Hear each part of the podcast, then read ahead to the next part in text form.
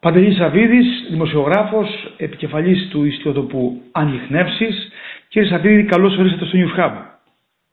Σας ευχαριστώ πολύ για την πρόσκληση. Ε, θα, θα ήθελα να μας κάνετε μια πρώτη εκτίμηση για τα αποτελέσματα της συνάντησης Μητσοτάκη-Ερτογκάν.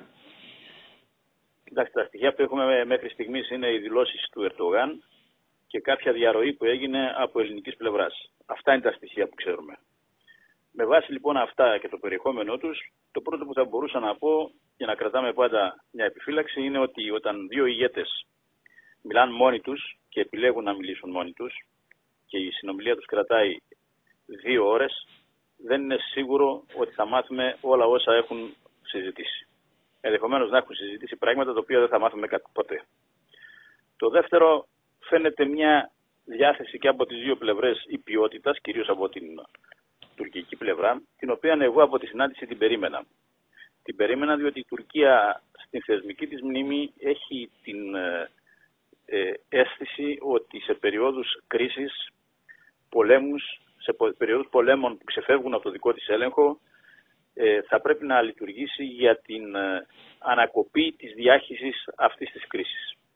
Και ήμουν σίγουρος ότι αυτό θα συμβεί, που συνέβη, φαίνεται από το πνεύμα των δηλώσεων, διότι ανάλογα συμπεριφέρθηκε και στον πόλεμο της Ιουγκοσλαβίας. Και τότε, ε, ενώ η Ελλάδα ανησυχούσε ότι η Τουρκία θα εκμεταλλευτεί την, την κρίση και θα ενδεχομένως να κλιμακώσει την έντασή της, αντιθέτως η Τουρκία τη συνεννόηση με την τότε ελληνική κυβέρνηση και αντιμετώπισαν από κοινού την διάχυση της κρίσης προς τον Νότο. Το τρίτο που το βλέπω λίγο θετικά είναι ότι ο κύριος, ο κύριος Ερντογάν είχε κάνει παλαιότερα δηλώσεις εναντίον όλων των γειτόνων του. Οι δηλώσεις που είχε κάνει κατά του Έλληνα Πρωθυπουργού ότι δεν θα συναντηθεί ποτέ μαζί του ήταν οι πιο ήπιες σε σχέση με αυτές που είχε κάνει κατά του κυρίου Νετανιάχου, κατά τον, του ηγέτη των Ηνωμένων Αραβικών Εμμυράτων και κατά του κυρίου Σίση. Ένα-ένα αυτά τα παίρνει πίσω. Ε, συναντιέται με όλους και προσπαθεί να αποκαταστήσει τις σχέσεις του με όλους. Αυτό δείχνει ότι πέρα από την γενική εικόνα που έχουμε, δείχνει ότι η πραγματική εικόνα είναι μια κατάσταση ανησυχητική ίσως η εικόνα που δημιουργεί προβλήματα για την Τουρκία. Φαίνεται δηλαδή ότι πρέπει να καλύψει τις εντάσεις και τα κενά που δημιούργησε. Και αν πάρει υπόψη του κανείς και την κατάσταση της οικονομίας του, λίγο πολύ αυτή η κίνηση δικαιολογείται.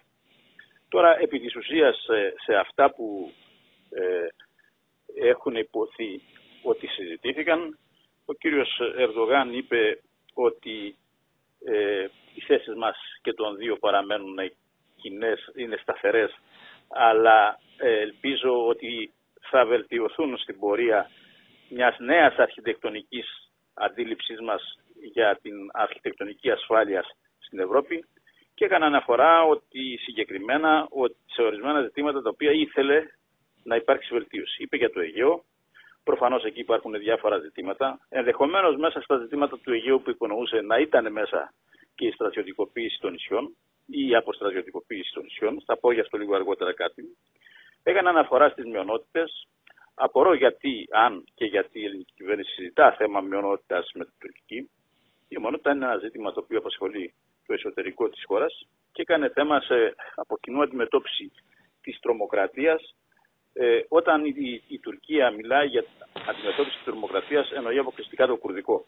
Η άλλη τρομοκρατία δεν την ενδιαφέρει και με την άλλη τρομοκρατία συνεργάζεται. Ελπίζω ότι η ελληνική κυβέρνηση δεν συνεργάζεται με την τουρκική στην εθνοκάθαρση ή την γενοκτονία που ασκεί κατά τον Κούρδων. Τώρα, σε ό,τι αφορά το, τη νέα αρχιτεκτονική αντίληψη, όπως είπαν και οι δύο πλευρές, και η ελληνική διαρροή και ο κύριος ε, Ερντογάν, ε, που θα έχουν τα, οι δύο χώρες για την νέα αρχιτεκτονική ασφάλειας της Ευρώπης, δεν υπάρχει κανένα στοιχείο πώς την εννοούν. Απλώς λένε ότι από αυτή την προσέγγιση, τη νέα προσέγγιση, θα ε, εποφεληθούν και άλλοι. Θα δούμε όμως, ίσως τις επόμενες μέρες υπάρξει κάποια άλλη διαρροή. Εκείνο που επίσης μου έκανε εμένα εντύπωση είναι ότι γίνεται αναφορά στα ΜΟΕ, σε ΜΟΕ που θα συζητηθούν τον επόμενο μήνα στην, ε, στην Άγκυρα. Εγώ να σας πω την αλήθεια, στο βαθμό που παρακολουθώ τις ελληνοτουρκικές σχέσεις, δεν είχα την εντύπωση ότι γίνεται συζήτηση για κάποια ΜΟΕ. Αναρωτιέμαι λοιπόν ποια είναι αυτά τα ΜΟΕ. Τι είναι αυτά τα ΜΟΕ τα οποία η Ελλάδα συζητά; Με την Τουρκία. Τα ΜΟΕ είναι τα μέτρα οικοδόμησης εμπιστοσύνης. Για ποιο πράγμα γίνεται αναφορά. Τέλος, εμένα με ανησυχεί ότι έγινε και καλυμμένη αναφορά στο, στο Αιγαίο γενικά στο θέμα της αποστρατιωτικοποίησης. Δηλαδή, ενώ η Τουρκία το θέμα της αποστρατιωτικοποίησης το σήκωσε πολύ ψηλά το τελευταίο διάστημα, ήταν η πρώτη προτεραιότητά της στις ελληνοτουρκικές σχέσεις, έστειλε δύο επιστολές στον ΟΗΕ και στην ουσία αμφισβητεί την ελληνική κυριαρχία στα νησιά. Μιλάμε για μεγάλα νησιά τώρα, έτσι. Για νησιά με 70-100 κατοίκους. Λοιπόν, δεν έγινε καμία ανοίξη, δεν γίνεται καμία ανοίξη στις δηλώσεις. Το ερώτημά μου είναι, ικανοποιήθηκε τις προηγούμενες ημέρες η Τουρκία από τις δηλώσεις που έκανε ο, ο Έλληνας Πρωθυπουργός για τα σοβιετικής κατασκευής οπλικά συστήματα στα νησιά και για μια σταδιακή διολίσθηση αποστρατιωτικοποίησης; Διότι αν αυτά, όπως είπε ο κύριος Σιμιτσοτάκης, σκέφτεται επειδή είναι και παπαλαιωμένα, παρένθεση, εγώ πιστεύω ότι δέχεται πιέσεις επειδή είναι και σοβιετικής κατασκευής, να τα αποσύρει, θα τα αντικαταστήσει με κάτι. Και αν τα αντικαταστήσει, πότε θα τα αντικαταστήσει. Θα αφήσουμε για ένα διάστημα τα νησιά έρεμο μιας τουρκικής δυνητικής βούλησης. Κάτι ανάλογο δεν είχε γίνει και με τη μεραρχία στην Κύπρο. Πρώτα πιέστηκε η ελληνική κυβέρνηση να απέσυρε, η δικτατορική τότε κυβέρνηση, και μετά από μερικά χρόνια έγινε και η απόβαση. Αυτά σε ό,τι αφορά τη συνάντηση. Δεν έχω καμιά άλλη εικόνα, ούτε και κανένα παρασκήνιο έτσι. Νομίζω ότι δεν έχει διαρρεύσει κάτι περισσότερο. Ε, κύριε Σαββίδη, το, το, από πολλούς το 2022 θεωρείται έτος ορόσημο για την Τουρκία, οπότε ε, υπάρχουν φόβοι ότι αυτό, πέρα από τη σημειολογία, θα το κεφαλαιοποιήσει και σε ένα θερμό επεισόδιο.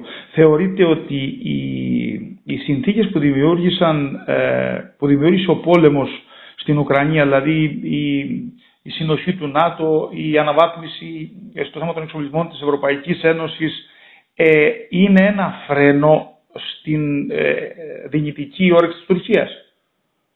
Περιμένω να δω. Είναι, ακόμα είναι πολύ, πολύ πρόωρο να πούμε κάτι. Θα, ε, θα ήμασταν λίγο πολύ έτσι, αφελείς αν αυτή τη στιγμή λέγαμε κάτι. Πρέπει να δούμε ποια θα είναι η επόμενη μέρα που θα διαμορφωθεί, πώς θα διαμορφωθεί η σχέση ΗΠΑ και Ρωσίας, εάν δηλαδή. Πώς θα βγει και η Ρωσία μέσα από αυτό το τέλμα. Έχει μπλέξει σε ένα τέλμα. Δεν πιστεύω ότι αυτή τη στιγμή υπάρχει στρατηγική εξόδου της Ρωσίας. Θα πάμε, κύριε Ζαβίδη, θα πάμε και στο θέμα το ρωσικό πριν, όμως θέλω να κλείσουμε το ελληνικό. Απλώς το συνδέω, σας απαντάω σε αυτό με την έννοια ποια. Ποια θα είναι η επόμενη μέρα. Εάν η, εάν η επόμενη μέρα είναι ανησυχητική για τους Αμερικανούς και θέλουν να διαμορφώσουν, να βοηθήσουν την Τουρκία να διαμορφώσει ένα τουρκικό χώρο στην Κεντρική Ασία και στον Κάφκασο και την ενθαρρύνουν να πετύχει κάτι τέτοιο, αντιλαμβάνεστε ότι η Τουρκία θα αναβαθμιστεί. Μια αναβαθμισμένη Τουρκία, η Τουρκία δεν έχει και, δεν έχει και πολλές έτσι, ανησυχίες με έδωσα το λόγο μου δεν θα κάνω κάτι. Αν δει ότι μπορεί να, να ελέγξει και, ε, και να κλιμακώσει και προς την Ελλάδα, αν έχει τη, τη δυνατότητα θα το κάνει. Αυτή τη στιγμή αισθάνεται ότι δεν τη συμφέρει να κλιμακώσει και να δημιουργήσει εντάσεις και δείχνει αυτό το ήπιο πρόσωπο. Διότι, όπως σας είπα, σε τέτοιες στιγμές φοβάται. Φοβάται γιατί πιστεύει ότι το, τα αυταρχικά καθεστώτα είναι και λίγο ε, αυτά τα σκληρά καθεστώτα σε περιόδους κρίσης μπορεί να ξεφύγουν από έναν έλεγχο που ασκούν και η κρίση να, να δημιουργήσει αλυσιδωτές εξελίξεις και σε αυτά. Οπότε για όλα αυτά τα ζητήματα ανησυχεί και θέλει να έχει καλές σχέσεις με, τους, με τους γείτονές της μήπως και μπορέσουν από κοινού να αντιμετωπίσουν μια διάχυση κρίσης. Όλο αυτό το διάστημα η Τουρκία πατάει, πατάει πάνω σε δύο βάρκες. Ε, ε, παρότι είναι μέλος του ΝΑΤΟ, συμπλέει σε μεγάλο βαθμό με τα συμφέροντα της Ρωσίας, έχει οπλικά συστήματα της Ρωσίας. Θεωρείται ότι τώρα μπορεί να παίξει το ρόλο του επιτίδιου ουδέτερου, ότι είναι δηλαδή πιο πολύ από κάθε άλλη φορά ε, αναγκαία για, τη, για το ένα ή το άλλο στρατόπεδο και υπάρχει κίνδυνο να γίνουν παραχωρήσεις και αυτές να είναι σε βάρος της ελληνικής πλευράς; Αυτό με ανησυχεί. Ότι τον παίζει βέβαια το ρόλο του επιτίδιου ουδέτερου, ας το ονομάσουμε έτσι, τον παίζει και τώρα. Η Τουρκία δεν έχει βάλει κυρώσεις στην, ε, στη Ρωσία. Άρα οποιαδήποτε κινητικότητα τουριστικού χαρακτήρα, οικονομικού χαρακτήρα από τη Ρωσία που θα ε, προς το εξωτερικό, αν θα συμβεί το επόμενο διάστημα, θα συμβεί προς την Τουρκία. Είναι η μόνη χώρα στην ευρύτερη περιοχή που δεν έχει βάλει κυρώσεις. Δεν έχει κλείσει τον ένα αέριο χώρο της. Από αυτά ωφελείται η Τουρκία οικονομικά.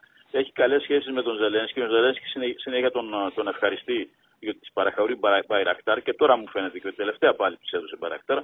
Παρόλο, και αυτό το γεγονός παρόλο που είναι μια πρόκληση προς τη Ρωσία, με τη Ρωσία δεν τα έχει χαλάσει το γεγονός ότι κατάφερε να, να πετύχει την συνάντηση δύο υπουργών εξωτερικών της Ρωσίας και της Ουκρανίας στην Ατάλια δεν είναι μικρή υπόθεση.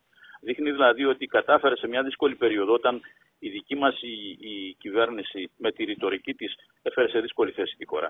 Κατάφερε να κρατήσει μια πιο ουδέτερη στάση και να έχει και διπλωματικά ωφέλη. Αυτό τη αναγνωρίζεται της Τουρκίας. Βέβαια έχει κάνει διάφορα πράγματα στο παρελθόν που έχουν ενοχλήσει τη Δύση και την ανησυχούν τη Δύση, αλλά όλο αυτό το μείγμα ακόμα δεν μπορεί να πει κανείς που θα καθίσει. Θα εξαρτηθεί από την εξέλιξη του πολέμου, θα εξαρτηθεί από, την, ε, από, από το, αν θα βγει ενισχυμένη ή αποδυναμωμένη η Ρωσία, θα εξαρτηθεί από πολλά πράγματα.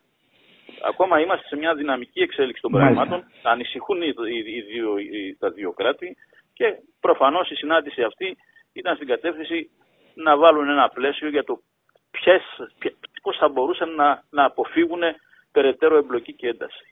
Ε, η ελληνική κυβέρνηση έφτασε στο σημείο να δώσει και όπλα ε, στο να ενισχύσει την Ουκρανία. Θεωρείτε ότι ήταν υπερβολική αυτή η κίνηση; Κοιτάξτε, πιστεύω ότι έπρεπε να περιοριστεί στο ανθρωπιστικό, αλλά ακόμη και αν ήθελε να δώσει όπλα, δεν έπρεπε να δώσει δημοσιότητα στην κίνησή της. Εκείνο που θεωρώ υπερβολικό και αφελές και ρασιτεχνικό από άποψη πολιτικής είναι ότι έδωσε μια δημοσιότητα στο ότι παρήχε όπλα σε έναν από τους δύο πολέμους. Αυτό σε συμβολικό επίπεδο ενόχλησε τη Ρωσία και η Ρωσία τέτοιες κινήσεις τις εγγράφει στην θεσμική της μνήμη. Πιστεύω ότι κάποια στιγμή, όταν μπορέσει η Ρωσία, θα μας το ανταποδώσει.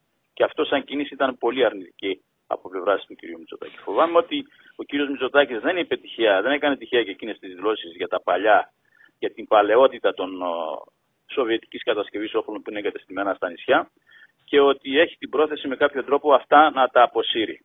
Η απόσυρσή τους, η αντικατάστασή τους δεν είναι εύκολη ιστορία. Θέλει και χρήμα, θέλει και χρόνο.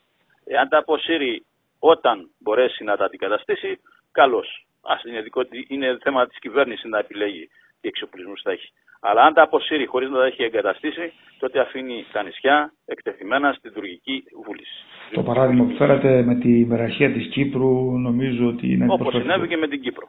Είναι ένα, ένα παράδειγμα ιστορικό. Και με αυτό να πάμε τώρα στο μεγάλο κάδρο. Ε, πού θεωρείτε ότι θα σταματήσει ο Πούτιν;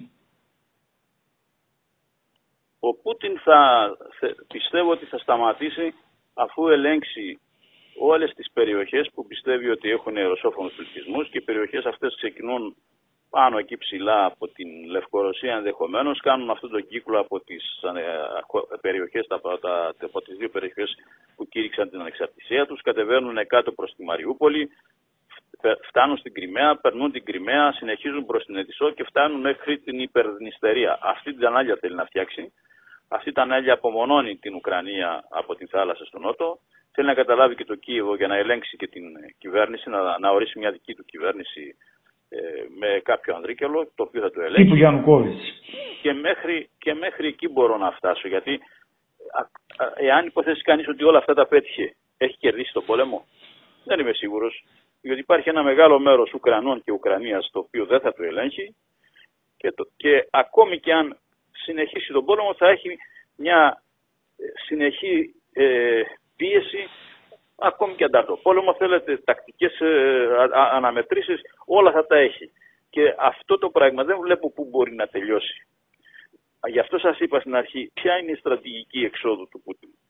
Έπρεπε να, να επιμείνει και ο Πούτιν και ήταν και μια ευκαιρία και για τους Ουκρανούς εάν εννοούσε αυτά που έλεγε δηλαδή, εάν εννοούσε ότι ήταν ικανοποιημένος με την αναγνώριση της Κρυμαίας με το να αναγνωρίσει δηλαδή η Ουκρανία και η διεθνής κοινότητα ότι η Κρυμαία ανήκει στη Ρωσία πια και οι αποσχιστή σε αυτές τις δύο περιοχές επίσης και να έβαζε η Ουκρανία στο σύνταγμά της ένα στοιχείο ουδετερότητας, εάν αυτά λοιπόν ήταν πράγματι θέσεις της Ρωσίας, θα μπορούσε να τα συζητήσει η Ουκρανική. Κατά την άποψή μου, διότι αυτά δεν πρόκειται να τα ανακτήσει ξανά η Ουκρανία. Δεν έχει τη δυνατότητα της στρατιωτική να ανακαταλάβει όχι αυτές μόνο τις περιοχές, ούτε καν αυτές που έχει καταλάβει τώρα η Ρωσία. Εάν αποχωρούσε από τις υπόλοιπες περιοχές η Ρωσία και αυτά ήταν τα αιτήματά της, ήταν μια πρόταση που θα μπορούσε να συζητηθεί. Αλλά δεν φαίνεται να συζητήθηκε. σω όμως να συζητείτε στο παρασκήνιο και δεν το ξέρουμε εμείς. Διότι κάποιες συναντήσεις των δύο πλευρών γίνονται. Το τι συζητάνε δεν έχουμε μάθει. Στην, στην Ατάλια πάντως ε, κύριε Σαββίδη παρότι υπήρξε διαφωνία σε όλα τα ζητήματα, υπήρξε και ε, μια αρχή συνεννόησης που σε αυτές τις περιπτώσεις εσείς που έχετε μεγάλη εμπειρία, εξπακούεται ότι δεν βρίσκεται momentum συνεννόησης, αλλά μετά το δεύτερο ή τρίτο γύρο ε, κάπου αρχίζει να μπαίνει ένα πλαίσιο. Θεωρείτε ότι στους επόμενους γύρους... Έχετε δίκιο, όχι για την Νατάλια, γενικά για τις επαφές που έχουν οι δύο. Γενικότερα, ναι, αλλά με αρχή την Νατάλια. Το είπε, το είπε ο κ. Ζαλένσκι ότι πλέον φύγαμε από τα τελεσίγραφα και μπαίνουμε στη συζήτηση επί της ουσίας. ωραία. Τώρα έχουμε και μια κλιμάκωση στρατιωτική. Όμως μου φαίνεται σήμερα από ό,τι διάβασα έχει καταληφθεί η Μαριούπολη. Πρέπει να γίνονται φωνικότατες μάχες μέσα στη Μαριούπολη. Αυτά που διαβάζω σας λέω, δεν έχω εγώ άμεση επαφή. Έτσι, γιατί υπάρχει και ένα κίνημα στο διαδίκτυο που λες μια κουβέντα και αμέσως πέφτουν επάνω σου και σου λένε Όχι, δεν είναι έτσι και αυτοί ξέρουν πώς είναι, πάση γιατί τα παρακολουθούν από το παράθυρο του σπιτιού τους. Εγώ από ό,τι διαβάζω δηλαδή από τα πρακτορία, αυτή τη στιγμή έχει καταληφθεί η Μαριούπολη. Και γίνεται μια προσπάθεια να, να μπουν και στο κύβο. Είναι δύσκολο να. Θα δούμε όμως. Και, και στη Μαριούπολη είναι δύσκολο να την ελέγξεις από πόλη. Μπορεί να μπήκαν μέσα. Θα δούμε. Δεν είμαι εγώ στρατιωτικός αναλυτής για να πω σε τέτοιες λεπτομέρειες. Στο πολιτικό πλαίσιο που μπορούσα να σας πω πέντε πράγματα, σας τα πω. Ε, η επόμενη μέρα, δηλαδή, ε, έχει περάσει οριστικά και αμετάκλητα η Ρωσία στο, στο στρατόπεδο του Ευρασιανισμού. Κοιτάξτε, φοβάμαι ότι την, την εξώθησαν στο, σε εκείνο το στρατόπεδο, γιατί τώρα την εξώθησαν με την εξής έννοια. Όταν σηκώνεις τείχο απέναντί της με τις κυρώσεις, ουσιαστικά τι κάνεις, αυτό κάνεις. Ουσιαστικά σηκώνεις ένα τείχο και, και, και της λες είσαι από εκεί. Ποιο, το από εκεί ποιο είναι, ο ευρασιανισμός. Δεν, ε, δεν ξέρω τώρα αν ήθελε και, αν δεν ήθελε και η, Τουρκία, η Ρωσία να, να έχει μια επαφή. Γιατί και στο εσωτερικό της, της Ρωσίας ε, οι δυνάμεις ευρασιανισμού και μη ευρασιανισμού αντιπαλεύανε. Άλλοτε, και, άλλοτε κέρδιζε μια, άλλοτε η άλλη. Η επόμενη μέρα είναι, κοιτάξτε, εγώ έχω την εκτίμηση ότι οι Αμερικανοί πάντα θέλουν κάποιον αντίπαλο. Θέλουν κάποιον εχθρό για να ετεροπροσδιορίζονται. Αυτή τη στιγμή κατάφεραν να κάνουν ένα παιχνίδι προς όφελός τους, γιατί αυτή η εξέλιξη πολεμική ευνοεί σε όλα τα μέτωπα. Και πολιτικά, και στρατιωτικά, και οικονομικά ευνοεί τις ΗΠΑ. Και αυτό το πέτυχαν επειδή προσδιορίσαν ότι η Ρωσία είναι αντίπαλός τους και μεθόδευσαν έτσι τα πράγματα που άλλοι λένε την ανάγκασαν. Εγώ θα έλεγα μάλλον λανθασμένα που την κλιμάκωσε έχει δημιουργηθεί μια πόλωση που οικονομικά θέλετε ευνοεί τις ΗΠΑ. Παρακάμπτει δηλαδή. Εκεί που ήταν, είχε μια κρίση οικονομική επαναπροσδιορίζει ένα οικονομικό παιχνίδι έστω σε μικρότερο χώρο γεωγραφικό αλλά τον επαναπροσδιορίζει πολιτικά έχει υποτάξει την Ευρώπη, ουσιαστικά την έχει εξασθενήσει, ε, ελέγχει το παιχνίδι στον δυτικό, ε, στην Δύση. Στρατιωτικά επανενεργοποίησε τον ΝΑΤΟ. Δηλαδή σε όλα τα πεδία την, την έχει ωφελήσει. Η επόμενη μέρα λοιπόν είναι μια μέρα όπου από τη μια πλευρά είναι η Ρωσία. Ενδεχομένως, ε, αυτό δεν θα το κάνει η Ρωσία, αλλά ενδεχομένως στην Αμερικανική σκέψη είναι καθώς προετοιμάζεται για μια σύγκρουση, δεν πιστεύω στρατιωτική, γιατί έχει υιοθετήσει το βυζαντινό δόγμα. Κάνει proxy wars η, η, η Αμερική. Βάζει άλλους και πολεμάν για αυτήν. Όπως και τώρα για να πετύχει αυτό που σας είπα προηγουμένως, έβαλε την Ουκρανία και, και μπήκε στον πόλεμο με την Ρωσία. Δεν έχει μπει η ίδια. Λοιπόν, και με, την, και με την Κίνα κάτι ανάλογο θα μεσοδεύσει και ενδεχομένως δεν θα έχει κανένα πρόβλημα να πάρει μέσα στις δυνάμεις που θα αντιπαρατεθεί με την Κίνα ακόμη και μια εξασθενημένη Ρωσία. Και το ερώτημα θα είναι θα βγει εξασθενημένη η Ρωσία, αυτό που λέτε και εσείς επόμενη μέρα, από αυτόν τον πόλεμο ή όχι. Κοιτάξτε, από άποψη σχέσεων με λαούς, όπως είναι και ο Ουκρανικός και άλλοι λαοί της Δύσης, οι σχέσεις της έχουν φτάσει σε μια ακρότητα. Δύσκολα καλύπτεται αυτό το χάσμα που έχει δημιουργηθεί. Από άποψη συμμαχική, δεν ξέρω πώς θα μπορέσει να ελέγξει τις περιοχές του μετασοβιετικού χώρου πλέον όπως τις ήθελε ε, έδειξε μια δύναμη στην Ουκρανία. Θα δεχθούν και οι άλλες, και ο άλλος μετασοβιετικός χώρος αυτή τη συμπεριφορά της Ρωσίας. Θα μπορέσει να τον ελέγξει.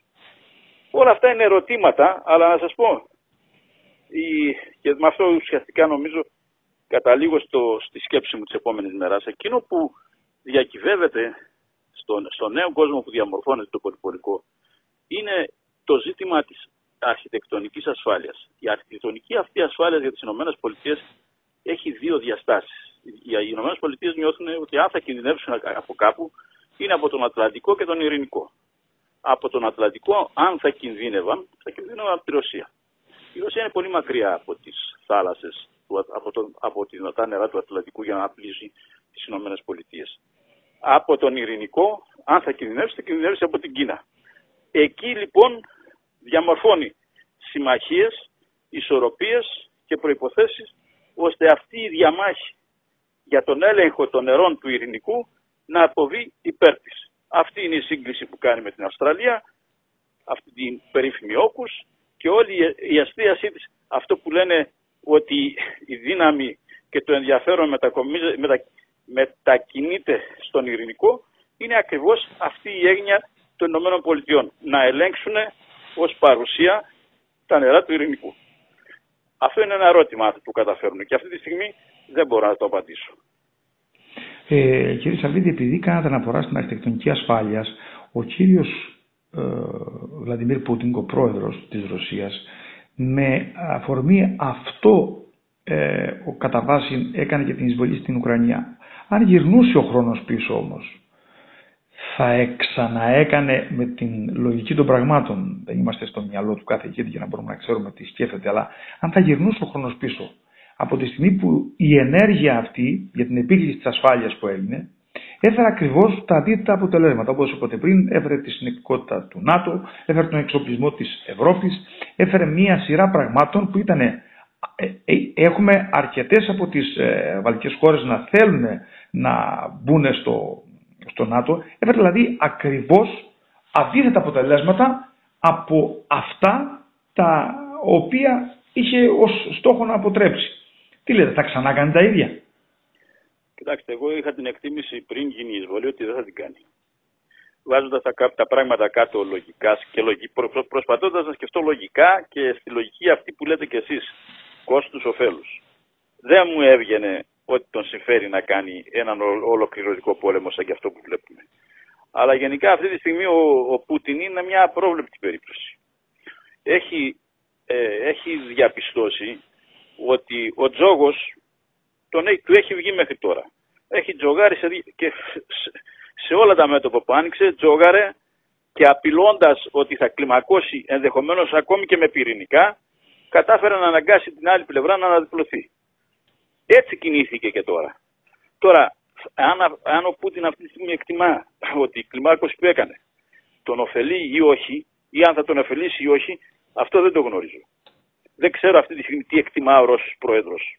Μερικοί λένε ότι περίμενε ότι θα, θα καταλάβει την, την Ουκρανία πιο γρήγορα, ότι θα είχε λιγότερες απώλειες.